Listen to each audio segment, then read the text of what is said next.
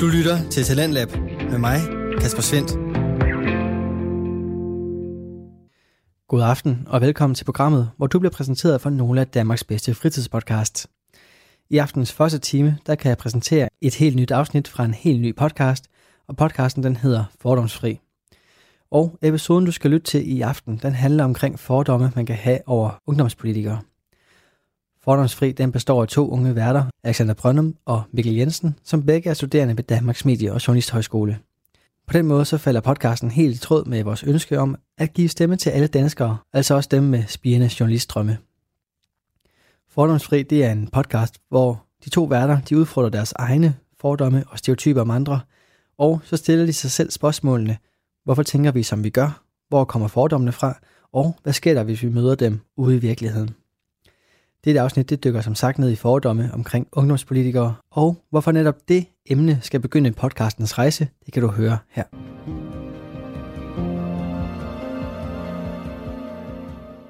Jeg sidder derhjemme i sofaen og arbejder. Pludselig popper en notifikation op på Facebook fra en tidligere studiekammerat. Han har inviteret mig til at like en side. Men ikke hvilken som helst side. Det er Dansk Folkeparti Ungdom. Hånd på hjertet. Min første reaktion var at grine og sende et screenshot til min kæreste. Men hvorfor det? Jeg er muligvis politisk uenig. Men ligefrem grine. Det må handle om, at jeg har en fordom over for ungdomspolitikere. Det er politiksvar på fodboldfans, der følger lojalt lige meget, hvad der sker inden for kridtstregerne. Eller inden på borgen. Er de bare blinde partisoldater? Simple plakatophængere? Eller er der mere bag det at være ungdomspolitiker? Nå, Alexander, så står vi her jo. Første program. Vi første program omkring vores egne fordomme omkring ja, alle mulige ting. Og så lige i dag, der skal det være om, øh, om ungdomspolitikere. Skal vi... Altså, hvad er det, vi skal i dag? Vi skal på besøg til et Brexit-arrangement for Ja. flere ungdomspartier, så vidt jeg kan forstå. Så vidt jeg også kan forstå, nu har jeg været øh, i, øh, i kontakt med Sebastian, som er øh, leder af KU, øh, Konservativ Ungdom øh, afdeling her i Østjylland eller Aarhus. Og vi har simpelthen været så heldige at blive inviteret til det der sociale arrangementer, øh, og vi skal ud og snakke med dem. Og som, som jeg forstår det, så, øh, så er næsten alle, hvis det ikke alle, ungdomspartier simpelthen øh, repræsenteret øh, derude. Så dem skal vi simpelthen lige øh, ud og have en snak med. Det er, jo, det er jo spændende. Vi har regnet med, at vi skulle til et enkelt gruppemøde, måske to. Nu har vi simpelthen fået dem samlet et sted. Et sted, og ud og snakke med dem alle sammen. Det er faktisk fantastisk.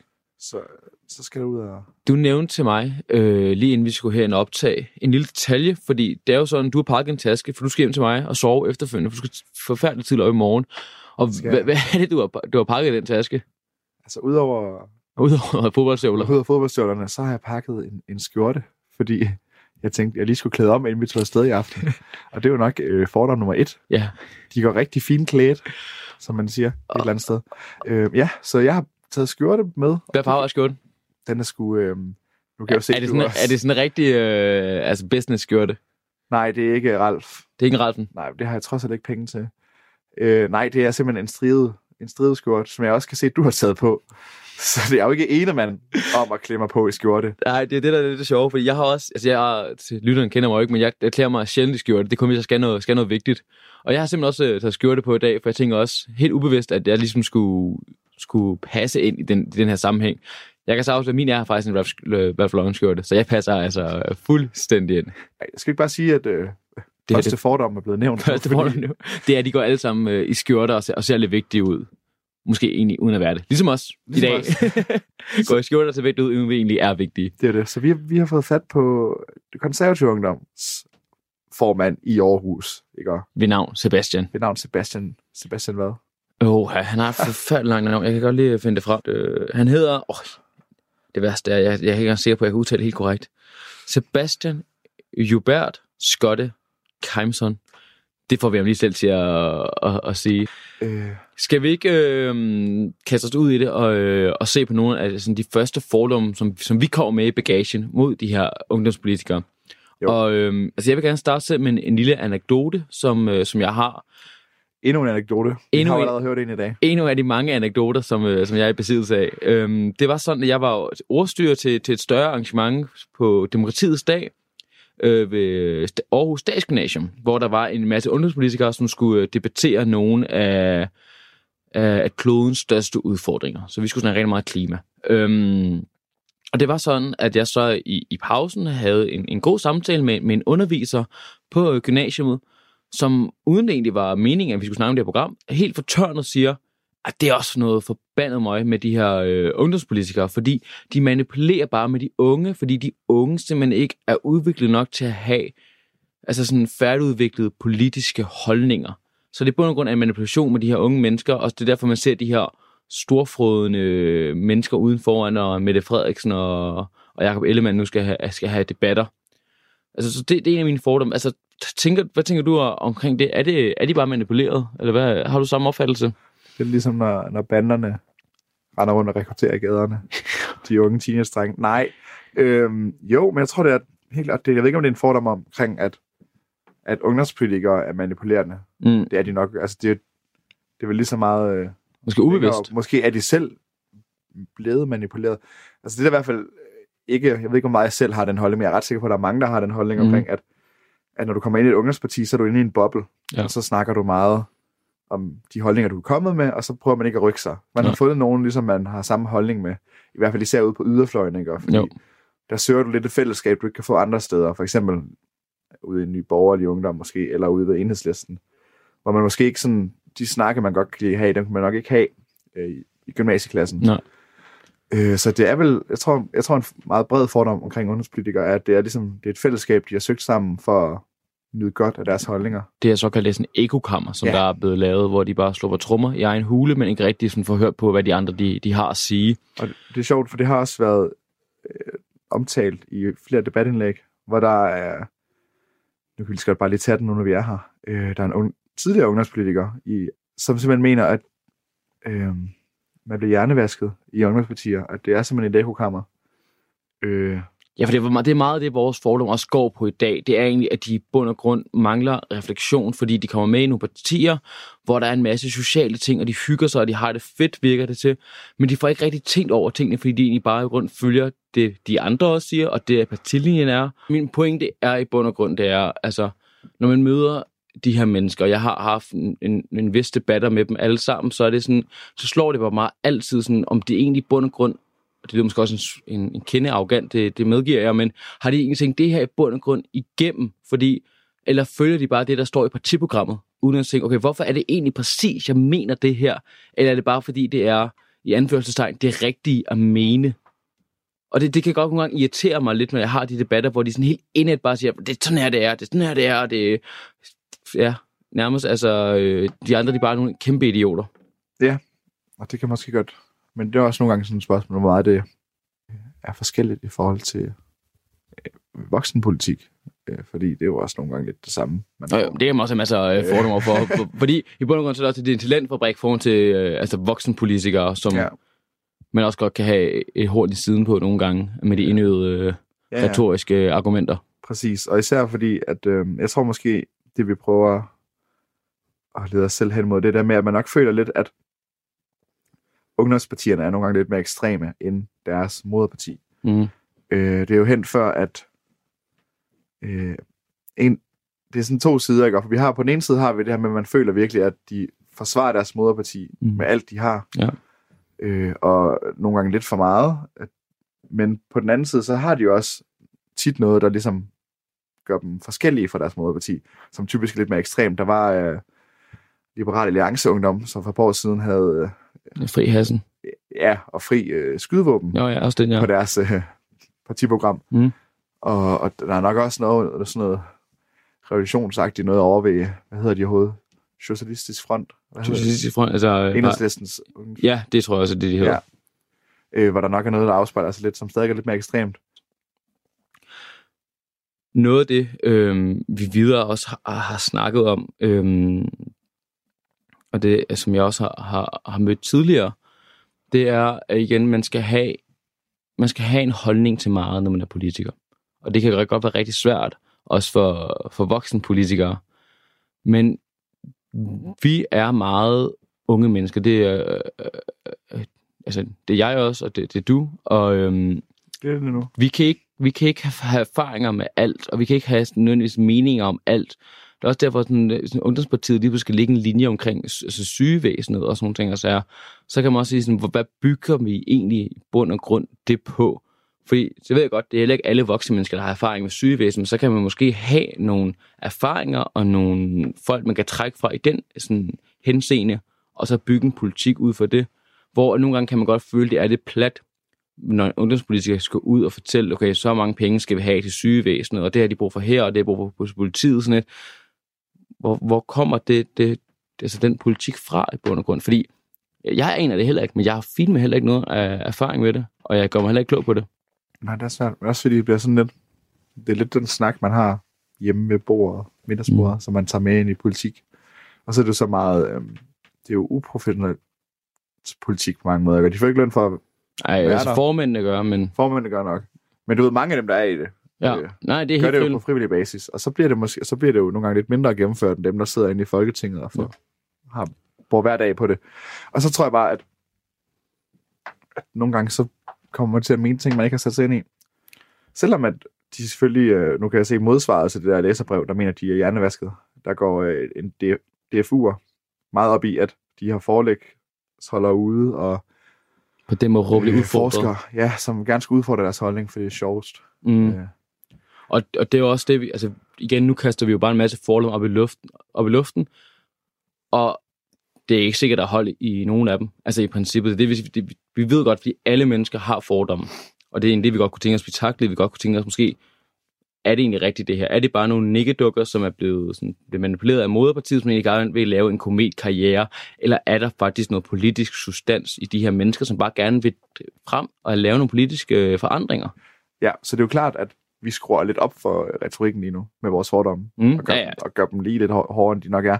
Øh, fordi på den anden side, jeg har også en kammerat, der er med i Radikal Ungdom. Der vil sige, at nogle af fordommene passer meget on point, men jeg har også hørt en del fra deres sådan, øh, politiske arrangementer, og de sidder jo udover, at de også drikker en del. Så, øh, så sidder de jo nogle da- dage sådan helt inde i en kedelig hal og prøver at tænke politik igennem. De laver deres egen politik ved ungdomspartier Ja. fra bunden af. Øh, simpelthen også med udvalg, og så øh, ordfører også, Mm. hvor de så simpelthen får bygget noget politik op. Øh, for det meste nok på bunden af det, som moderpartiet har, men også noget helt nyt. Men jeg tror nogle gange, at, og det er jo nok også, det er vel lidt en positiv fordom, at ungdomspolitik politik også godt kan påvirke højere op. Ja. Fordi at øh, lave noget fra bunden af der, og så snart det er blevet vedtaget, det tager også lang tid at vedtage i ungdomspartiet, så går jeg ud fra, så begynder de jo at presse på op mod moderpartiet. Ja. Man kan sige, at den med skydevåben kom ikke igennem, øh, men, men det, jeg tror, det der er sket før, at ungdomspartiet har kunne presse noget igennem. Ja, givetvis, det er det jo. Øhm, og det er også det, vi også godt kunne tænke os at se, at de er nogle af de positive eksempler på det, så det ikke bare bliver vores eget lidt, lidt negative øh, billede af en ungdomspolitiker, som... Ja, fordi det andet, en anden fordom kunne også godt være, den kan både være positiv og negativ, tror jeg. Øh, det kan være noget mangel på mangfoldighed nogle gange, men, men, men samtidig så er det jo nok, der sidder rigtig mange skarpe mennesker i ungdomspartier, mm. Øh, som simpelthen har, har været 12-talsrytter rytter i, øh, i gymnasiet, mm. og er meget ambitiøse mennesker, som er skarpe mennesker og, og velformulerede. Øh, og så er spørgsmålet jo, det er jo en god ting langt hen ad vejen, det er dem, der skal sidde med politik en dag, forhåbentlig. Men spørgsmålet er jo så, om det er glemt, men der er en masse, der bliver glemt i, i den proces. Altså, jeg er man- bare rørende enig, fordi det er også noget, det jeg selv har noteret i min egen fordom, det er, fordi nu så jeg også, at Rasmus Jarlov har på tidligere på Twitter skrevet, at konservativ ungdom, det var talentfabrik nummer et. Og det, der, når man så ligesom skærer alt fedtet fra og siger, okay, ham der, han er ikke så god retorisk, ham der kan ikke det her, så glemmer man også en masse stemmer, som måske ikke er den her 12 person, som er velformuleret og kan stå foran et publikum og bare, ja, altså vælte publikum nærmest. Og så kan det være, at der går nogen tabt, som ikke er den her øh, diamantskåret politiker, mm. Men en, der måske kan skabe gode forandringer, som har gode intentioner, ja. Men simpelthen ikke kan følge med det der game. Så på den måde er jeg jo lidt bange for, når en som Jarlov siger, at Ungdomspartiet er en talentfabrik, er en vigtig talentfabrik, fordi man sådan, hvis det lige pludselig bliver, det er okay, det er jo fair nok at tage nogen fra Ungdomspartiet og rykke dem op, Mm. men jeg tror bare, det er en vis type, som vinder den kamp, og så er der nogen, der bliver skåret fra. Og det, jeg, jeg tror også, det er vores hovedanke i dag, det er, at det er en vis type, som kommer igennem de her foldere, og derfor har, får vi kun en vis type politikere. Og det er også det, vi er lidt, trætte af, fordi dem, der egentlig kan følge linjen, de ved, hvad de skal sige, og de har retorikken i orden. Men hvor meget er de tænkt igennem det her? Hvor meget brænder det for de politiske forandringer? Jeg tror ikke, også journalister vil have noget problem der, fordi vi også godt kan lide at snakke. Ja, vi Men kan godt lide at høre på os selv også. Præcis. Altså, Men der er mange andre typer, som ikke mm. ville kunne trives i det. også en anden ting, som er det er levebrødspolitikere. Fordi når du går den her vej, og du følger et parti hele vejen igennem, og du bygger din identitet op, identitet op på det, du bygger en karriere op på det, du bliver virkelig god til det, så lægger du alle æg i en kog. Så den kog, det må bare ikke falde, så æggene smadrer. For hvis du gør det, hvor er du så henne? Hvem er du så egentlig? Derfor kæmper de sig indet for aldrig at tabe de her debatter, aldrig at se dårlige ud, i stedet for at indrømme fejl og sige, ved du hvad, der, der er jo egentlig galt på den. Det, det er en dårlig sag for os. Lad os komme ud og snakke om den. Lad os undskylde og sådan ting, fordi de har alle ikke i kurven. Altså, det kan jeg godt forstå, at man er bange for at miste det menneskeligt. Det er ikke det, jeg altså sådan, kritiserer dem for. Jeg siger bare, at det kan godt være et problem. Derfor kan man jo snakke om, burde man i bund og grund først kunne blive folketingspolitiker som 30-årig? Fordi så har du de her år, hvor du ligesom får lov til at lave noget andet. Du kan lave et sikkerhedsnet, hvor du ikke lægger alle æg i en kog. Ah, på den anden side, så dem der, okay, når du er mellem 30 og 40, så er du en fin politiker, men det er som om, når du er mellem 40 og 60, så er du i en periode, hvor du er så meget på tværs. øh, nej, men Så der kommer lidt allerbashing her også. det kan vi tage en anden dag, for Ja. kæft, mand, der har jeg også en del. Der kommer til at være et helt program om segmentet mellem 40 og 60 år, Ja. fordi dem har jeg et problem med. Jeg, er spændt, jeg tror, det første spørgsmål til Sebastian skal være, at øh, jeg vil godt spørge, om han har været elevrådsformand. Fordi det, Ja. er jo, det, er jo en, Og det er en klassefordom. det er en klichéfordom. Jamen, det er det et. virkelig. Altså, har du været elevrådsformand altså, i folkeskolen og gymnasiet? Og Det det. også, hvad er, hans, hvad, er- hvad er hans forældres baggrund? Er det sådan nogle klassisk, der også diskuteret meget politik hjemme ved, ved bordet, og så har han taget fars holdninger, og så nu skal han frem med dem? Det er det. Det er en hård fordom, men altså, det, det vi har dem jo alle sammen inde i maven. Det er også der, vi gerne vil udfordre det jo. Ja, vi har, jeg er spændt på, om det bliver dialogbaseret, eller om nogen bliver sure. Øh, men det er jo en del af, af mantraet. Ej, jeg tror, det bliver et hyggeligt. Vi har taget en stor mikrofon med, hvis man forstår sådan en. Meget Det sgu dyre sjovt. biler indkørsel. Ja, men det er jo Aeon, ikke? Og så, så er der sådan gemt et forsamlingshus nede bagved. Ja. Det er sikkert ejet af... Lille firkantet klods. Det ser lidt mere... Så det er ikke for at sige, at det ligner de konservatives højborg, men altså... Nå. Close. Ja, Lad os gå ind. jeg prøver at gå ind, ja. Bare gå ind. Jeg går ind. Det ligner meget sådan et offentligt arrangement. Ja, der er en kæmpe stue herinde. Kan du finde vores mand? Hej. Ja, sådan fedt. Okay. Yes. Ja, lad os starte med fra den af så. Det gør vi. Hvad, hvad er du for en, en fætter, og hvor, øh, hvornår startede du i, i politik? Jamen, øh, jeg startede i, øh, i ungdomspolitik tilbage i Folketingsvalget i, i 15, Mhm. mm. hvor jeg før valget havde undersøgt, hvilke partier der var. Øh, og så havde jeg jo taget nogle forskellige test, og det var så konservativ ungdom, mm. øh, som min mor hun ikke var helt tilfreds med. Hun håbede på, at det var SF, øh, eller i hvert fald øh, Alternativet, som hun Ja. så endte at stemme på. Øh, så så har jeg så været øh, bestyrelsesmedlem hernede øh, siden 17, og været ko, øh, hvad hedder det, byrådskandidat Mm. mm. for konservativ 17. Og så blev jeg formand her tilbage i, i januar måned i år. Okay. Og hvor gammel er du er? Jeg er 21. Mm, altså, og du siger, det var en test, at du der yes. Gjorde det simpelthen, men du var, altså, du var optaget af politik inden da også. Ja, det, det jeg var sådan en, en underlig dreng, der synes det var spændende at se nyheder i fjernsynet, ja, siden jeg gik Der er vi nogle stykker, der har... Der Ja. har det. Det er rigtigt. Øh, så er der så nogen, der har taget journalistvejen, ja. og jeg tænker, ej, jeg, jeg vil gerne prøve at bestemme noget. Øh, ej, men så, øh, så, så det, jo, jeg havde været interesseret i lang tid, og så har der været skolevalg for den 9. klasse, tidligere det år, øh, i januar måned, i 15. Og så var det lige øh, ham fra de konservative, jeg synes, at det, det lød sgu egentlig meget fornuftigt. Ja. Øh, Nu siger du, at din, din mor, hun var en SF'er. Ja. Øh, hvorfor så konservativ? Det er jo, det er jo lidt den anden, øh, en anden retning. for Det er, den. jeg tror, jeg, jeg tror, jeg regner mig frem til, det er nok min form for, for ungdomsoprør, at ja. øh, så nu, nu, nu er jeg sgu borgerlig, mor. Det, Ja. det, det, det, ved jeg ikke, fordi jeg ikke blev, jeg ikke rigtig blevet opdraget i nogen bestemt retning. Nej, okay. øh, og min far, han er også, han er sådan radikal. Mm. Øh, så, så jeg ved ikke lige, hvorfor det var, det var det. Jeg tror bare, det var det, den tid, hvor jeg blev interesseret i politik, der var der jo en borgerlig regering. Og Ja. så var det lidt, okay, jeg var lille, og det var de voksne, der var i fjernsynet. Ja. Så det, de sagde, det var jo nok være det rigtige. Ja. Og så er jeg bare blevet skadet på den måde, øh, om man ser det eller ej. så Altså snakker Det I også øh, meget politik derhjemme over middagsbordet? Overhovedet ikke. Nej, slet ikke. Du har ikke fået en politisk opdragelse derhjemmefra? Slet ikke. Det var, det var først, øh, da jeg selv blev aktiv, at, okay. øh, at jeg så begy- at der så begyndte at være politik, det blev, blev taleemne derhjemme. Det, Okay. det, var overhovedet ikke noget, vi Så det er dig, der har bragt det til... Det er mig, der, ja, det er det. Okay. Altså, jo, selvfølgelig til jul, familiejulefrokost og andet, Ja. så kunne man jo godt lige vende øh, verdenssituationen, men ikke, ikke i den grad, som det er, som det er nu i hvert fald. Nej. Og du sagde også noget med noget skolepolitik. Har du været elevrådsformand, eller hvad er det for noget? Jamen, øh, hvad hedder det, skolevalget, det er, at alle, ungdomsparti, alle ungdomspartierne, Ja, de det går til valg to gange, eller en gang hver andet år. Mm. Øh, og så var det bare tilfældigvis der, hvor der var skolevalg, da jeg gik øh, i 9. klasse øh, her i Aarhus. Og så var det bare, så var det der, hvor der var skolevalg, og så skulle vi jo stemme, og så stemte jeg så på KU der, uden at tænke, okay, det her, nu har jeg faktisk indirekte måske taget et valg om, at Ja. det er der her, jeg skal være. Tager du herned på, på egen hånd, eller hvad er det, der, der driver dig til, til det? Altså, har du ikke nogen venner, der ligesom siger, hey, prøv det her, eller er det... Øh, ikke, ikke, ikke i mit tilfælde. Nej. Der, der var det mig selv, der kom ned øh, i valgkampen og sagde, jeg vil gerne være medlem. Mm. Øhm, men øh, vi går meget op i, at vi lige siger, hey, prøv at tage en ven med ned, eller et eller andet. Og det er et for at få flere medlemmer, for så får Ja. vi flere penge i støtte. Og det kan vi også godt lide. Ja. Øhm, men så også, at man ikke kommer, fordi jeg er en af de få, der kommer ned helt selv, Okay. og så bare tænker, okay, det her det er noget, jeg gerne vil være en del af. Hvor nogle andre, de har hørt det fra nogle venner, eller har haft en, en ven, der har været medlem. Mm. Øhm, så, jeg, så jeg var egentlig bare en eller anden, der kom ned og sagde, nå, Ja. det vil jeg prøve.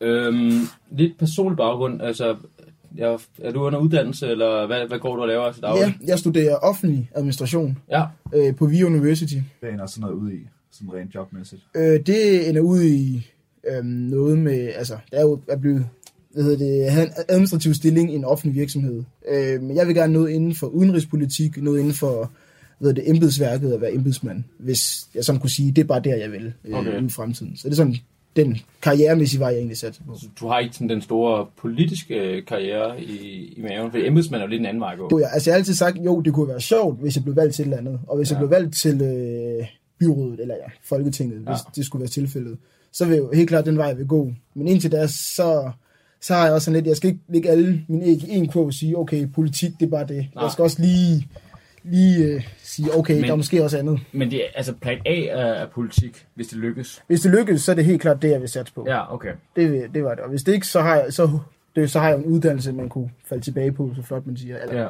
forudsagt, jeg består. Men øh, det, det, det må vi jo sætte på. Selvfølgelig. Mm, hvis vi skal komme nogle af de sådan, fordomme, som, som vi har i alt det her, ikke? Så det jo også meget, at nu er jeg for eksempel øh, ordstyr til et arrangement ude på Aarhus Statsgymnasium, Ja. øh, til Demokratiets Dag.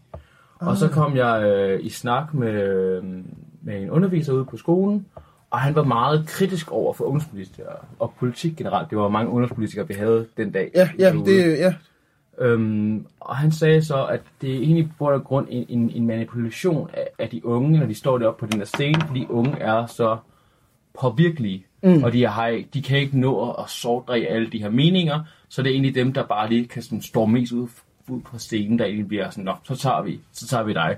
Måske så også, hvis du selv lidt er blevet i, i sin tid til skolevalget. Jo, det, det kan man sagtens argumentere for. Så øh, kan det ikke være en, en, en måde, man manipulerer med, med de unge på det her? Nej, jeg vil ikke sige, det er manipulation. Mm. Øh, fordi altså, når nogen kommer herned, så spørger jeg dem også. Øh, det er i hvert fald det, jeg gør, og hvad de gør i andre ungdomspartier, det ved jeg ikke. Men jeg spørger mig, hvorfor det lige mm. konservativ ungdom, du har valgt, øh, hvor du kunne valgt alt muligt andet jo. Ja. Øh, og så prøver så argumentere lidt for det. Øh, egentlig så siger de bare, det er fordi dem, jeg var enig i. Ja. Øh, og det er, jo, det er jo fordi, det er jo meget let at sige, øh, hvis nu man er i hvert fald øh, socialdemokrat, eller derovre, som siger, vi vil gerne hjælpe alle i samfundet, derfor skal vi betale mere skat. Mm. Fair nok. Øh, så nogen, og så de liberale er så meget mere frihed, frihed, frihed, og der, hvem vil sige nej til frihed, og hvem ja. Vil sige nej til at hjælpe de unge. Så derfor så kan det godt være sådan, at de her, hvad hedder det, buzzwords, man bare bruger, det er bare nogen, der bare, hvor man bare tænker, okay, det lyder meget fint, og så kan man jo godt på sin vis øh, manipulere med de unge, på den måde i hvert fald. Men tror du ikke, at, der også, at man kan, altså nu her, hvor, hvor unge er altså meget modtagelige for ting Mm. sager, burde man så ikke måske vente med at, som, at udsætte dem, det lyder så hårdt. Nej, nej, jeg forstår- for jeg forstår- jeg forstår, du mener, jo.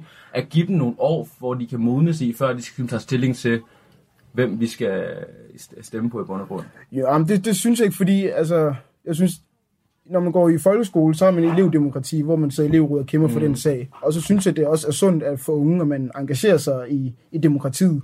Mm. Øh, og jo, jo tidligere et eller andet sted, nu har vi en aldersgrænse, der hedder 14, men ja. jo tidligere, jo bedre, tænker jeg. Så, så har man en opfattelse af, okay, hvordan er samfundet? Øh, der er også mange, der er medlem hernede eller andre steder, der skifter parti, ja. fordi de bliver, altså de bliver klogere i anførselstegn. Mm. Det kan være, de tænker, det er måske ikke her, vi skulle være. Øh, og vi får også mange fra andre partier. Øhm, så det er sådan, når man, det er ikke fordi, at når du melder ind i KU, det, det er ikke sådan en sekt, hvor man bare sådan godt, her er du for evigt. Øh, det er sådan, altså, hvis man gerne vil et andet sted hen, så er der i hvert fald ikke nogen, de politiske mm. miljøer går i, at man ser, man ser sort på det i hvert fald. Så det, det ting, man kan sige, det man meget markedsfører sig med, det er, hey, kom ned og få nogle venner, som om det er en mm. erstatning for, hvad der kunne være en fodboldklub eller en ungdomsklub. Ja. Øh, sådan kunne det sådan set godt være. Men er det ikke en forkert måde for folk til at interessere sig for politik, ved at sige, hey, kom ned i en ungdomsklub? Nej, det tænker jeg ikke, fordi så kommer de ned, og så kan de så sige ja eller nej til den vare, vi nu måtte have, sådan rent øh, politisk. Øh, Men... så, så kommer de jo ned, og så kan man jo, så kan de jo komme ned, okay, så kan vi tale sammen, og så kan de finde ud af, okay, er vi enige i det her, eller er vi ikke enige? Og på ja. den måde, så kan man ligesom danne sine egne holdninger. Men er det, altså at danne sine egne holdninger, man først er hernede, må vel trods alt være sværere, når man er 15 år, og så siger du, synes du ikke også, det her det er det rigtige? Altså, og man er omgivet af en masse mennesker, der har nogle bestemte politiske Jo, jo, så, blev, så blev man helt klart farvet. Øh, ja. Øh, og det kan jeg også sige, det gjorde jeg også selv. Da mm. jeg mhm. startede hernede, så blev jeg meget mere... Altså, der var jeg sådan meget konservativ, da ja. jeg startede hernede. Og så jo mere ældre jeg er blevet... Øh, øh, jo, jo ældre jeg er blevet, øh, jo mere, altså, jo mere moderat konservativ, kan man sige, ja. at jeg er blevet. Jeg har selvfølgelig stadig de holdninger, jeg havde der mellem ind, og bevæggrunden for det. Mm. Øhm, Øh, og så er der så mange andre, hvor de tænker, okay, nu har vi været medlem, vi var ikke helt enige, så ja. kommer vi videre. Og så har de på en eller anden måde også taget stilling til, okay, det er i hvert fald ikke her, vi har. Og så kan man have hjulpet dem, kan man sige, og sige, okay, nu har de i hvert fald fået et demokratisk ind, øh, ved det, indtryk. Jamen, jeg tror også, der er mange, der har den her fordom om, at et øh, ungdomspolitik, lige så meget som politik i det hele taget, at sådan nogle, at sådan nogle partier hurtigt kan blive sådan et ekokammer, hvor du mødes med nogen, der har samme holdning som dig, hvor man mm. klapper hinanden på ryggen og siger, det er flot, du har vi har den samme holdning. du kan også godt lide dronningen. Altså. ja, det, det kan man sige. Der er nogle ting i KU, for eksempel dronningen, ja. der, der, der diskuterer vi ikke, men ellers så er vi også så vanvittigt uenige. Ja. Øh, og, øh, på mange, altså på mange punkter, og det kan være lige fra skattepolitik, som det kan være til socialpolitik, altså der er vi overhovedet ikke enige. Men sådan, for at tage KU, man kan vi dele op i tre fløje, ja. hvor vi har nogle mere liberale, nogle mere nationale og nogle mere sociale øh, fløje. Så det er ikke sådan, det er kun eko, hvor vi bare siger, godt gået, du kan lide dronningen. Det det kan også godt, det kan være hårdt, hvis man engagerer sig nok, og man er, altså man er så ballast på den fløj, man nu måtte være på. Øh, så det er lidt, hvad man gør det til, men det, så det er ikke kun et ekokammer. Det var også nogen, der siger, at det er også, vi er jo bare nogen, de jeg ved det, moderpartiet, som det konservative folkeparti, de får bare også til at sige det her, fordi okay, så er det de unge, og så kan vi få nogle stemmer. Mm. Øh, og sådan er det heller ikke, fordi ungdomspartierne, de er meget mere, de, de følger meget mere den ideologi, de, end de voksne partier, de har serveret øh, til os. Noget af det, jeg tænker også, kan du også selv ideologi, og nogle af de frustrationer, jeg selv har haft, når jeg har snakket med, med ungdomspolitikere, det er lidt, at jeg føler, at de har en drejebog op i hovedet, mm. hvor de siger, okay, jeg har min ideologi, så ved jeg, hvad jeg skal svare til det her spørgsmål. Så jeg mm. når ikke selv at reflektere over, hvad er det egentlig, jeg svarer. Ah, ja. Fordi det er min ideologi, ligesom siger, det skal jeg sige. Altså, kan, ja, du, kan, du, det, kan du fange den? Det kan helt klart. Altså, det er også bare at tage, tage mig selv. Altså, der kom ned og tænkte, okay, konservativ, så må jeg jo mene ja. det og det og det og det øh, og så begynde at så reflektere selv, ja. øh, og det kan jo være, at der er nogen, der ikke gør. Ja. Det, skal jeg ikke, øh, det skal jeg ikke kunne sige. Ja. Øh, men jo, men det er, altså, det er jo det, man har jo en, drej, man har jo en drejebog, og det er også meget sådan en safety-ting for folk, at de ved, okay, konservatisme, eller socialisme, eller liberalisme, det er det her, mm. og derfor så tager udgangspunkt i det. Vil du mene, at du har vel lidt vand på det med ideologier, men er I mere ekstreme end moderpartierne, som ungdomspartier typisk? Øhm, jeg ved ikke, om vi er ekstreme, men vi, føler, altså, vi er meget mere tro mod ideologi, fordi at vi skal ikke sidde inde på Christiansborg jo, og Nej. forhandle øh, og gå på kompromis. Øh, så vi kan jo bare sige, at det er for dårligt at sagt ja til højere cigaretpriser, bare ja. for at komme med det, jeg selv ryger. Øh, og det lærer man også i de ungdomspartier, det gjorde jeg i hvert fald ikke før. Øhm, Men øh, altså, så det... vaner kommer også i ungdomspolitik. Det, det, har det gjort, altså der startede hernede, så hverken røg eller jeg drak jeg. nu sidder vi med en øl, og jeg så har et par, par smøger liggende. Så det er jo, det er jo smukt. Hvad er det igen i? Altså. ja, nej, men, men, det, men der er jo så lidt nogle ja. sager, der har været liberalt Alliance Ungdom havde noget med at tillade skydevåben på et tidspunkt. Det har de ikke længere, men det havde de på okay. for nogle år siden. Ja, det kan jeg huske. Og, ja, ja. Var det, også, var det jer faktisk i Aarhus, der havde den, hvad I lavede på et tidspunkt? I lavede sådan en, et billede af en val. Åh, oh, gud. ja. ja. det var jeg. Det var det. Hvad var det på? Det forklare det. Åh, oh, gud. Det var omkring... Øh, der var overenskomstforhandlinger. Mm. Øh, og så lavede vi en... det er en dum kampagne, ja. Ej, det var faktisk meget sjovt. Udover alt det presse, dårlig presse, men god presse er også presse. Eller dårlig presse er også presse, kan man du sige. Øh, hvad det, en kampagne, hvor vi havde et billede af en blåval, hvor der stod, at øh, baby blåval, det er, det er, altså, nej, det er, det er verdens største baby, med undtagelse af, øh, hvad hedder det, de offentlige ansatte, der græd over Ah, Øh, et eller andet med for ens, øh, jeg kan ikke helt huske, hvad det var. Men det, selv jeg selv sad og sagde ja til den. Øhm, og det var sjovt i det sekund, hvor vi sagde ja, og dagen efter, så var det så knap så sjovt.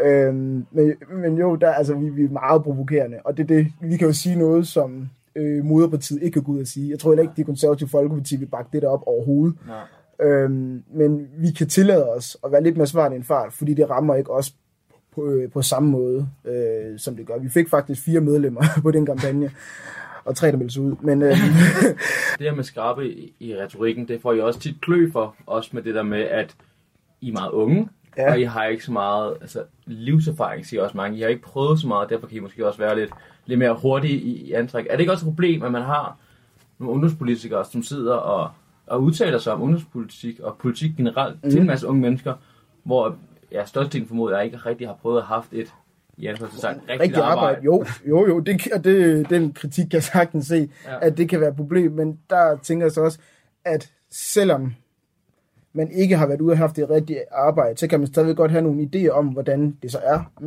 Ja. Men den dag, man så kommer ud til, på arbejdsmarkedet, så kan det godt være, at man har en helt anden opfattelse af, okay, det kan godt være, at min ideologi siger det her, men det er faktisk anderledes. Øhm, jeg synes, det er fint, man kan danne sig nogle indtryk, men som min mor så altid har sagt til mig, du bliver klogere, Sebastian, når du ja. Bliver ældre. Du finder ud af, at det der konservative, det er nok ikke dig, fordi du kommer ud og faktisk får et job. Øh, Okay, det får vi alle at vide. Ja. Det er. Okay, super. Ej, men øhm, Men det er også en kritik i sig til, at det med, og jeg tænker, når man skal udtale sig om en masse ting, altså det kender jeg også selv, altså hvis man skal snakke om ældrepleje eller sygevæsen, hvis du ikke har noget erfaring for det, så kan man godt forstå, at der mange, der lige rynker på næsen over, hvorfor er Sebastian på, på 21, der skal sidde og fortælle om det, ikke? Altså, lige præcis, og det kan, jeg- det kan jeg sagtens se. Ja. Øh, jeg tror, der er nogen, der er meget mere sort-hvide end mig, øh, Ja. og ikke kun på hudfarve. Men, øh, men, øh, men ja, altså der er nogen, der er meget mere sådan, at om det kan vi sagtens, fordi man skal kunne have en holdning om alt. Ja. Øh, hvor jeg er meget, altså jeg tager de debatter, jeg interesserer mig for, og de debatter, jeg, for, jeg håber selv, jeg har en form for viden om, før jeg bare kaster mig ud i alt muligt. men nu ved jeg godt, nu er vi til et, andet, et fælles arrangement i dag, Ja. hvor der også kommer andre partier. Mm. Men noget af det er også det med, at I, I, I, skaber fjendebilleder mod hinanden, fordi I godt kan lide at, at snakke lidt, lidt groft om hinanden. Det vil Ja. sige, at I er lidt hurtige i jargonen også. Lige præcis. Er det ikke også et, øh, altså et problem, at vi skaber fjendebilleder, så alle SF'ere, det er nogle pamper offentlige ansatte af nogle øh, statne... Nej, det, sy- altså det, det synes jeg ikke, fordi at, øh, det kommer på, hvilke øjne der ser. For ja. Folk udefra, de vil helt klart se, okay, det der, det er jo sygt, at man kan mm. være så hård mod hinanden. Hvor når vi gør det, altså vi gør det, fordi at vores, nogle af vores bedste venner, de bor over i de andre ungdomspartier. Ja. Så vi gør det med sådan et kæmpestort smil på læben. Det kan øh, folk, der ikke er inde i det, de kan jo ikke se det. Øhm, men, Men jo, det smil på læben kan de øh, unge følger, kan de også godt se det. nej, det kan de, det kan de ikke Men se. det påvirker man vel også dem, gør man ikke? Jo, det, det, det gør man. Altså, det kan man godt argumentere ja. For, men der vil jeg så mene, at det gør vi, fordi at vi er unge, og vi kan derfor kan vi øh, have en hårdere retorik. Hvorfor kan I det, fordi I er unge? Nej, men det er fordi, altså, det er fordi vi, vi mister jo ikke stemmer på det. Vi skal ikke op til et valg, Nej. hvor folk, vi har et skolevalg, men det er ikke noget, der binder på samme måde, som i folketingsvalg øh, vi Men, gør. men har man ikke stadig et ansvar som politiker for at snakke ordentligt til sin, til sin modstander? Jo, jo, men jeg synes også, vi, altså, vi taler lige det her med at kalde øh, 3F for mafia. Det, Ja. øh, det, det, det er en hård retorik, og det Ja. at sige, at alle off- offentlige ansatte, det er baby øh, øh, Ja. øh, der, der, der græder. Det er, det er meget hård retorik, mm. og det er også ude i der, hvor at vi virkelig overvejer, om det er den øh, politik, eller i hvert fald retorik, vi vil køre. Ja. Øhm, så normalt, så, altså vi plejer at holde os inden for sådan, okay, det her, det kan man tillade sig. Øh, og nogle gange, så vil vi også gå over stregen, men det er også fordi, vi vil gerne, altså det er for at starte en debat, øh, ja. og det er for at sende, sende et budskab, for at den virkelig kommer igennem lydmuren. Og så bruger vi nogle gange sådan meget hårde retorikker, men det er sjældent, at det kommer derud, hvor vi har behov for det. Øhm, I snakker om, at du sagde selv før, I, I gode venner internt mellem partierne. Ja. Og det har vel også noget med at gøre med, at I er meget de samme typer. Lige præcis. Lige præcis. Altså det, ja. Kan det ikke nogle gange være et problem, at I er, altså nu har vi snakket tit om politikere omkring, at det er det samme, der kommer igennem systemet. Men kan det ikke godt være et problem, at I er så meget de samme typer, der laver ungdomspolitik over hele linjen? Nej, det tænker, det tænker jeg ikke, fordi at... Øh, så har vi, altså vi har et fællesskab. Øh, det er ligesom, at øh, folk, der godt kan lide at gå til fodbold, de ses til fodboldklubben med nogen fra andre klubber.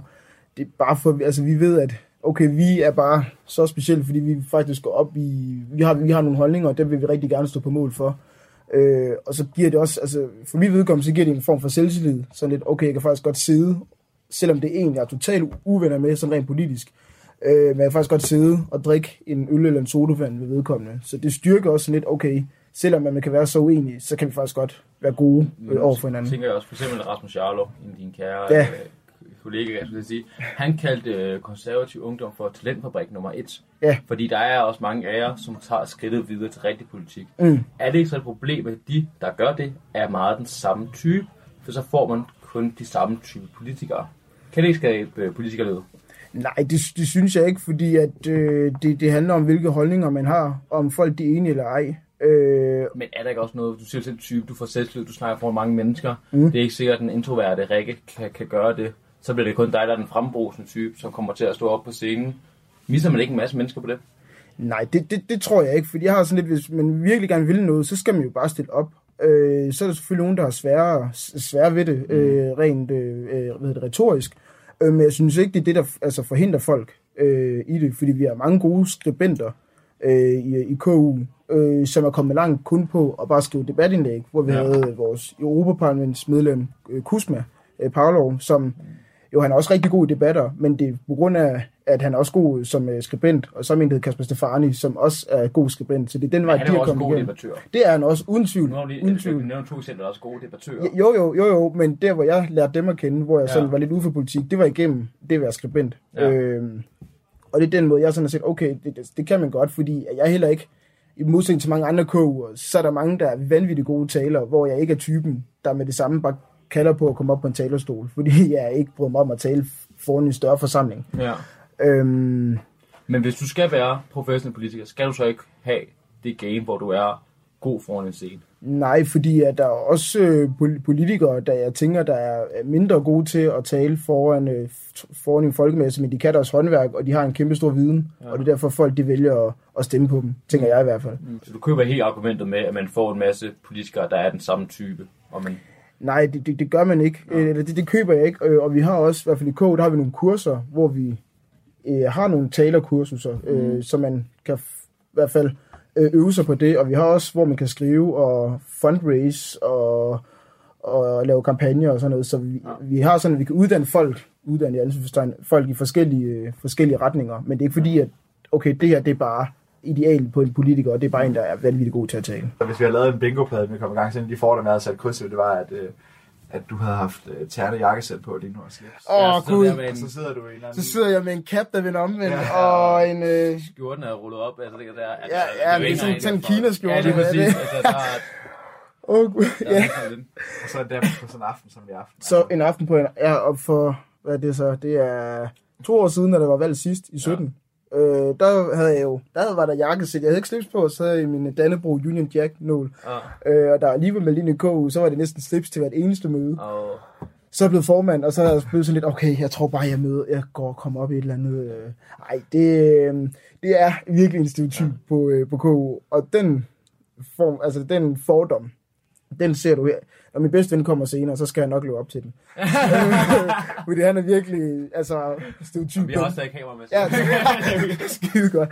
Ej, men øh, han har også te og scones med, for det er jo en rigtig skvalderaften. Oh, ja. øhm, Jeg tænker tilbage til det her med, med lidt politikerlede og sådan ting. Så det man tit også hører, det vi har også været lidt på tidligere, mm. med at I uddanner jer til politikere, og så kommer I, I ind og, og er egentlig bare lidt sådan skabelonskåret ind til det her system. Mm. Synes du, at man burde vente til at altså være så med rigtig politiker, mm. til man måske var sådan en 30 år? Så Ej. burde man lave... Nej. jeg synes, det, jeg synes, det er fedt, at man øh, kan engagere sig og være med øh, så tidligt, altså fra 14 års alderen. Mm. Øhm, fordi, altså jeg tænker, jo, jo, mere, jo mere folk der engagerer sig, det vil nødvendigvis ikke være et ungdomsparti, men Nej. i hvert fald en anden form for ungdomspolitisk forening. Ja. Øhm, så synes jeg det er godt, fordi at man kan stemme, når man er 18, og når man allerede ved, før man er 18, okay, hvad er det egentlig, der er at stemme på, og hvordan fungerer vores demokrati egentlig? Jeg synes egentlig kun, det er styrkende, at vi har de her ungdomspartier, øhm, der, kan, der kan hjælpe på vej, eller i hvert fald give folk en opfattelse af, hvordan det måske er, eller hvordan, så en prototyp kan man sige, at vi er lidt der på, på, på Ja. hvordan det er rigtigt der. Øhm, Ja. Du sagde det også tidligere, det der med, at du var bange for at lægge alle æggene i en kurv. Mm. Hvis man har de her ungdomspolitikere, der kommer direkte op gennem systemet, og så skal, skal starte på, på politik, risikerer man så ikke, at de så kun har den ene ting, de har kun politik, og man så burde man få nogle levebrødspolitikere. Åh, det er det her med politikerlede, og at politikere, de skal have en uddannelse, før de skal udtale sig ting. Det er sådan en stor debat, Ja, det er hvor, hvor, hvor jeg har det sådan lidt, jamen, politikere, altså befolkningen på den ene side, så vil de have politikere, de skal have, en, de skal have et arbejde, have nogle erhvervs, øh, erhvervserfaring. På den anden side, så vil de også gerne have, at det skal afspejle befolkningen. Mm. Og nu er det sådan, hvis vi siger en i Folketinget, øh, det, det svarer sig ikke til at sige alle ungdomspolitiske partier, men har været et ungdomsparti. Mm. Så, har jeg, altså, så, så er det jo fint, at der er nogen inde i Folketinget, der ikke har haft et arbejde. Det er også fint, fordi der er også en stor del, eller ikke en stor del, men der er en del af danskerne, der heller ikke har været ude og haft et arbejde. Ja. Øhm, så jeg synes sådan set, at det er fint, at der er nogen, der præsenterer, fordi at vi har jo et repræsentativt demokrati, og de skal jo repræsentere befolkningen, øh, som de er. Men øh, det nuværende folketing repræsenterer vel ikke uddannelsesmæssigt befolkningen? Nej, det, det, det, gør det ikke. Nej. Øh, men, øh, og det er jo folkets suveræn ret til at stemme, hvordan det er. Men der har simpelthen den her debat, at som sagt, på den ene side, så skal de have arbejde og vide, hvad hinanden hele verden går ud på. På den anden side, så skal de også repræsentere den menige. Øh, altså, så skal, ja. skal de repræsentere alle. Og det er med at finde Men jeg grænsen også for bare, det. hvis nu lad os nu sige, at, at det går godt med din politiske karriere, og mm. du bliver valgt til byrådet, og så senere til Folketinget, altså, så gør man også bare, at du har ikke noget som sådan at falde tilbage på, for du har ikke haft en, altså, du har ikke haft en erhverv, du har været tidligere i. Mm. Vil du så ikke automatisk også ikke kæmpe hårdere for din politiske karriere, og måske... Fuldstændig. Jo, men men nu mener jeg kæmpe hårdere, det er også mm. bare det med ikke at have lyst til at tabe et argument og gå på kompromis med rigtig mange af dine ting. Så man får de her levebrødspolitikere, der ikke tør sige noget imod at sige sine egne meninger, fordi jeg skal bare overleve den her politiske karriere, for det er det, jeg har. Jo, jo, det kan jeg også godt, og jeg kan også godt forstå, at politikere, selvom at ja, største del, det kan godt være lidt, øh, jeg skulle at sige bullshit, men nu, nu er vi godt nok ikke live igennem, så det er jo øhm, men altså, øhm, det, det, det, kan jeg, altså, det kan jeg sagtens se, at øh, jo, selvfølgelig, vil- altså hvis jeg var politiker, så vil jeg, jo- eller i hvert fald altså, valgt for et eller andet, så vil jeg jo også ikke gøre alt, og, øh, og bare sige alt det, der ligesom befolkningen vil høre, men så vil jeg da virkelig køre hårdt på, Ja. øh, for ikke at skulle tabe det, der faktisk er mit job. Fordi det er jo en kæmpe job, som tale politikerne skal Men er til det at ikke et føre problem, at du ikke, så tør man ikke satse på sine idéer og sine mærkesager? Nej, det, det, det, det, det synes jeg, fordi jo, alle vil da kæmpe for et job, når du har til en lønforhandling, vil du også sige, jamen jeg skal da have mere løn på grund af sådan og sådan og Men sådan. er det det politikere, man skal have i et samfund, som ser det mere som et job og en karriere, end et politisk erhverv? Det er jo forskel på tingene, vel? Ja, det ved jeg ikke, for jeg synes, det, det, er vel et, det er vel et job. Det er noget, du har sagt, det vil jeg gerne være, og det stiller jeg op til. Og så var der nogen, der synes, det var også en god idé, og så er jo valgt, og det er jo at gå på arbejde og være politiker. Jo, men du kan vel ikke sammenligne det politiske erhverv med så mange andre erhverv. Du har valgt på folketing til at stå på, noget ret, på nogle, på nogle mål, nogle mærkesager. Ja. Og så er du nødt til at gå på kompromis for dem, fordi din politiske karriere skal overleve. Er det, Mm. ikke, er det ikke sådan nogle, nogle dårlige politikere, vi får? Nej, det synes jeg ikke, fordi man skal også gå på kompromis med sin holdning, fordi ellers Mhm. så er der ikke nogen, der gider at snakke med dig, og så øh, kan det være ligegyldigt, hvad dem, du har stemt Ja. på, øh, eller dem, der har stemt på dig, øh, så øh, at du så kommer ind og så siger, at det vil jeg ikke være med til. Hvis, mm. Altså, nu er der så partier med ultimative krav, øh, Ja. hvor de siger, at vi vil ikke være med, så tænker jeg, at det der er enormt ærgerligt, fordi der er folk, der har stemt på dig, øh, og hvis du ikke kan argumentere for, hvorfor det her, at vi er nødt til at gøre det her, så ja. synes jeg ikke, man er en god politiker, hvis man ikke kan argumentere for, at det her, det var nødvendigt, øh, med nødvendighedens politik, kan man sige. Fordi hvis vi skal tage mit frygt eksempel, hvis Ja. vi skal helt ned til en bouillon, Ja. så er I en masse bestemte typer, som bliver opdraget på en bestemt måde, som lægger alle deres æg i en kurv for at blive professionelle politikere. Når så, så I bliver det, så bliver I egentlig nogle levebrødspolitikere, fordi I ikke tør trække for det, for det eneste, jeres, jeres identitet er bygget op på, og jeres karriere er bygget op på, det er politik. Så derfor får vi nogle politikere, som i grund og grund er, ja, ikke, ikke er de bedst præsentable for befolkningen. Fordi de er en type med alt i en kurv. Det tænker jeg ikke. Nej, Sikkert et chok. Nå. nej, men der, det, det, nej, det tror jeg ikke, for jeg tror, så har vi da nogen, der har en ideologi, og noget, de tror på, og noget, de har hele tiden har turde stå op for. Ja. Øhm, og så er du bare at se, om flertallet af danskerne så vil høre på dem. For hvis de ikke vil det, så, ja, så er det jo ærgerligt. Altså, Ja. så, så er det jo bare ud af vagten.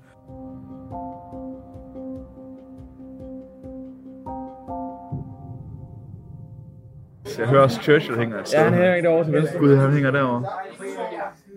Og hvad er det der? Noget der? Det er en sangbøger, eller og det er ikke højskolesangbogen. Jeg lover dig, det er salmebogen, der står Det er derovre. salmebogen, ikke? Gud, konge, fædreland, ikke? Jo, jo. Det sgu... Det... Og der er nogen, der allerede har fået det, man kalder en bitte skid, på. Ja, jeg tror jeg også. Der er der shots op i baren. Det er vores kære Sebastian, han står og tager shots nu her. Han er nået til shots nu. Ja. Altså, de når at blive ret stive, hvis de skal, hvis de skal være klar til. Jeg håber ikke, de skal alt for meget i morgen. Altså. Vi kan jo gætte nu, altså, vi, da vi ved, da vi startede, var der kun K. Og, og vi hører, der kommer nogle alternativister. Alternativister. Men der er jo nogle, nogle, nogle piger derovre med hårbånd. Kunne det ikke godt være nogle øh, alternativister? Kunne det godt det? Med hårbånd. Det er der, sidder derovre bagved. Ved nummer, den bor i midten derovre. Helt bag os. Det er helt klart konservativ her til højre. Med jakkesættet. Ham med sværet, han sidder nu med, som også sidder i et jakkesæt. Undskyld, jeg, jeg vender den lige om. Ham med jakkesæt, han sidder simpelthen med et svær. Ja. øh, og det, så kan det jo ikke blive mere Og så sidder han konservativt. drikker en, en, en cider af en eller anden slags samtidig, eller hvad er det? Ja, og det tror jeg egentlig er noget, vi ikke har... Det er noget, vi har undervurderet som, øh, som øh, stereotyp forfatter, som vi nu er. Jeg tror sgu, at folk på konservative drikker rigeligt med breezer. der står på Breezer på bordet, kan man sige.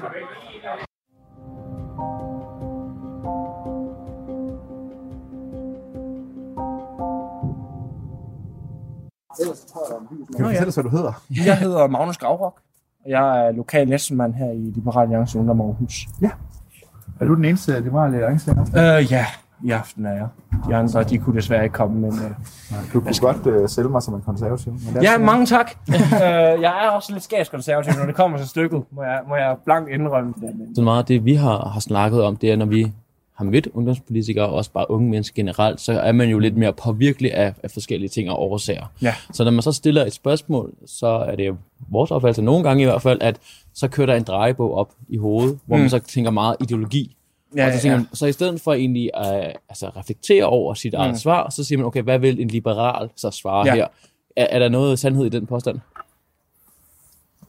I lav vil jeg give dig helt ret i, at det, og, og sikkert også mange andre partier, at det er et Mm. mm. tilfælde. Øh, men det tror jeg også er fordi, at der er mange ungdomspartier, som, øh, som i bund og grund er meget mere rendyrket ideologisk. Mm-hmm. Jeg er selv kommet til den konklusion, at jeg synes, at rendyrket ideologi ikke er så, så praktisk for mig i hverdagen, eller når jeg er ude og debattere alt det der, fordi der er ikke så meget, som jeg, som jeg opfatter det, er meget muligt, der er andre, der har en opfattelse, selv med parti, men der er ikke så meget af det, som jeg synes, der er, der er plads til variation. Jeg synes, der er, der er positivt og der er negativt ved det. Mm. Øh, ideologi synes jeg er, er rigtig godt, at ungdomspartierne holder den fan højt, for jeg synes ikke, at, at moderpartier gør det særlig ofte. Nej. Og så er det rigtig, rigtig godt, at der er nogen, der kan sige, prøv nu at høre her, det godt være, der er politik, det være, at man skal lave kompromis og alt det her, men forsøg at holde jer til jeres værdier. Ja. Og selvfølgelig skal man aldrig nogensinde gå ud i, at jamen, altså, alt vi siger, det er 100% korrekt, og der er ikke nogen øh, variationer i det her og alt det der. Fordi hvis du udelukkende tænker ren ideologi, så er det meget, meget svært, i mine øjne i hvert fald, at have en samtale med dig. Ja. Fordi det er ikke dig, man taler med, det er din ideologi, man taler med. Og det er et problem. Noget af det, vi også tænker, det er den her type, altså ungdomspolitiker type, du siger, du har også selv mødt af det selv, mm. når du er som lav. Men er der også noget sandhed i det, at de her ungdomspolitikere, eller ungdomspartier, skaber en vis type politikere? Altså man skal være lidt udadvendt og altså retorisk god og sådan ting, og så, så man måske misser nogen på vejen. Altså, så man, så man får kun én slags politiker. Det tror jeg, det tror jeg du, du meget muligvis har ret i. Men jeg tror ikke, det er fordi, at man, hvad skal man sige, nødvendigvis misser dem. Jeg tror, det er fordi, at de karakteristika at være udadvendt og være mm. retorisk stærk og måske øhm, også hvad skal man sige, ideologisk stand, standhaftig. Ja. Altså, man er i stand til at stå for vælgerne og sige præcis, hvad man mener ideologisk set og stå ved det. Og ikke være, altså i hvert fald til at starte med, ikke være bundet op på, hvad man har lavet af politiske resultater før. Ja. Jeg tror, det er fordi, at de karakteristikaer leder generelt til succes for at blive valgt. Mm. Hvor hvis du er mere tilbageholden, hvis du er mere pragmatisk i det og alt det der, så er det måske lidt sværere at, at trække de her vælgere, som man skal for at blive valgt. Men kan man ikke sige, at ungdomspartierne også ligesom styrker den tendens ved, fordi at moderpartierne også plukker fra mm. ungdomspartierne, hvad de synes er nogle gode politikere. Det tror jeg absolut. Ja, er det et problem? Det mener jeg ikke. Men det, men det mener jeg grundlæggende ikke, at det er et problem, fordi at, som jeg ser det, jo ældre moderpartierne bliver, og øhm, som sige, jo ældre politikerne er, er der, jo mere kommer de væk fra den rendyrkede ideologi. Mm. Og der synes jeg, at det er en sund tendens, at ungdomspolitikerne de kommer ind.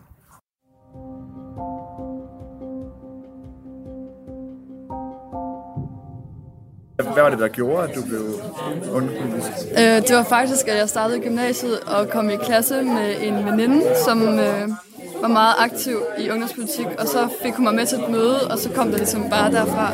Hvad med dig? Jamen, øh, jeg er jo altid blevet slæbt med af min mormor øh, til alt mulige sådan, arrangementer og sådan noget DF, og lidt fået det præget ind den vej. Øh, og så i gymnasiet, der lagde jeg mærke til, at jeg havde en lidt anderledes holdning. Øhm, og så ledte jeg jo efter et svar på det her, hvorfor jeg var anderledes frem for de andre. Og så ledte jeg jo efter at være ungdomspolitiker, og så fandt jeg så Dansk Folkeparti's Ungdom. Altså, synes jeg selv, at det er en meget altså, en sammensat type, som der er i det her parti, med samme baggrund? Øhm, jeg tror jo, det er meget forskelligt fra parti til parti, men øhm, jeg tror, der er i forhold til, hvilken uddannelse du har, der kommer der nok et fordom om, at du øhm, er meget akademisk. Øh, og der er nok ret få øh, erhvervsagtige typer, som engagerer sig i ungdomspolitik, hvilket er en kæmpe skam.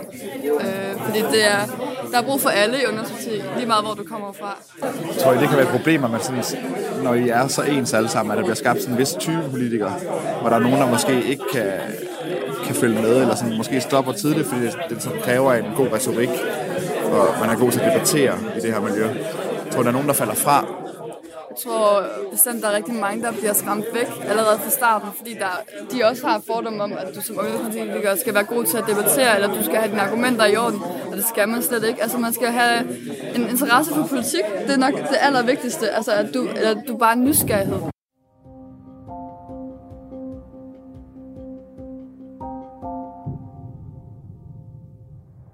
Øhm, Men vi skulle, altså, huh, en aften, var. Det vil jeg sige, der har været, der var faktisk ikke forskellige, der var, men igen, okay, hvis vi skal reflektere over vores fordomme.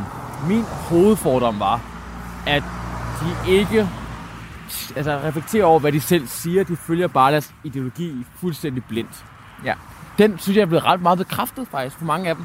Der sagde, jo, der er mange af de unge, som ligesom følger den i en eller anden grad i hvert fald. Der synes jeg lidt på den anden side, at, at den er blevet afkræftet ud fra det øh, parameter, at de selv godt ved, at de følger en ideologi, og de sådan selv godt kan, øh, apropos, reflektere over, at okay, jeg er med på, at nogle af dem var gladere for ideologien end andre, men jeg synes flere af dem sagde, at vi er godt klar over, at nogle gange så bliver vores holdning holdt op Jo, på jo, ideologien, jo. og så prøver vi at blande det sammen med noget personligt. Jo vist, men de sagde også alle sammen, at de nærmest kunne genkende det billede fra deres eget parti. Så det kan godt være, at de ikke selv sagde, at de var gjort på den måde, tror jeg ikke, de ville erkende. Men de sagde, at de kunne godt genkende billedet, at de var meget ideologisk præget, mange af dem. Det, Det er, der, det er derfor, jeg får den, altså det grundlag. Det tror jeg også rigtigt. Jeg tror, men jeg tror, min, en konstatering på det kan være, at, at jeg tror, mange ikke er klar over, at de gør det. Jeg tror, mange øh, de kan godt se det ved andre, og især ved mod, politiske modstandere. Men med dem selv, jeg tror, alle prøver at være reflekterende, mm. uden nogle gange at lykkes med det. Det er helt enig.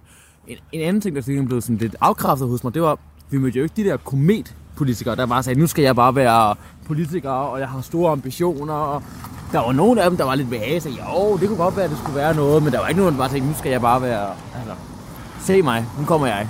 Nej, nej, nej, det tydeligste var, var nogen der, men de, altså, der var nogen, der var sådan, okay, de ville godt være politikere, men På de ville sigt, ud men på det var sigt. ikke sådan... Det var De ville gerne ud på arbejdsmarkedet først. Ja, lige præcis. Og de vidste, det, var egentlig ikke det, de gjorde for. Det virkede i bund og grund meget som en socialklub. Altså sådan en, en hyggeklub, hvor de kom og var sammen omkring tingene og hyggede sig med hinanden. Hvor det måske ikke var politik, der var i, i, i forreste række. Det var det, Det er i hvert fald ikke, jeg altså, ja, helt klart, altså, det var ikke fordi, de sad meget ned seriøst og fulgte Brexit-valget, for lad os være ærlige, den skærm var skruet ned på 0, og, øh, så det er jo ikke, man ved jo ikke altid, man har dem. Øhm, vi, vi har jo så meget specifikt, da vi lavede det her program, lavet en lang liste med, efter brainstorming, Ja. hvor vi har tvunget fordomme ud af vores hoved. Men når man lige spørger folk sådan lige på stedet, så er det faktisk ret svært. Det er også fordi, vi stiller et dårligt spørgsmål i bund og grund. Altså, fordi alle erkender jo også samtidig, at de har fordomme. Men der var ikke nogen af dem, der vil sådan udtrykke den. Og det kan både være, at det er taber at udtrykke fordom, og så altså, at de ikke lige kan finde det på stående fod. Men jo, at vi kunne...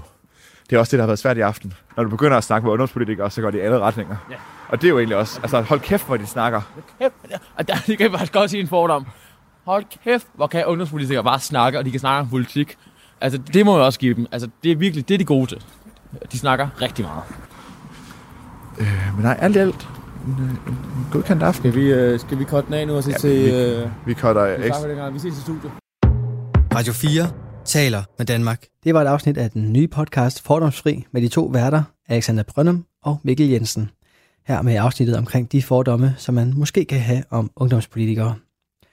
Begge værter de er studerende ved Danmarks Medie- og Journalisthøjskole i Aarhus, og du vil med stor sandsynlighed kunne lytte til dem igen her i Talentlab en anden god gang.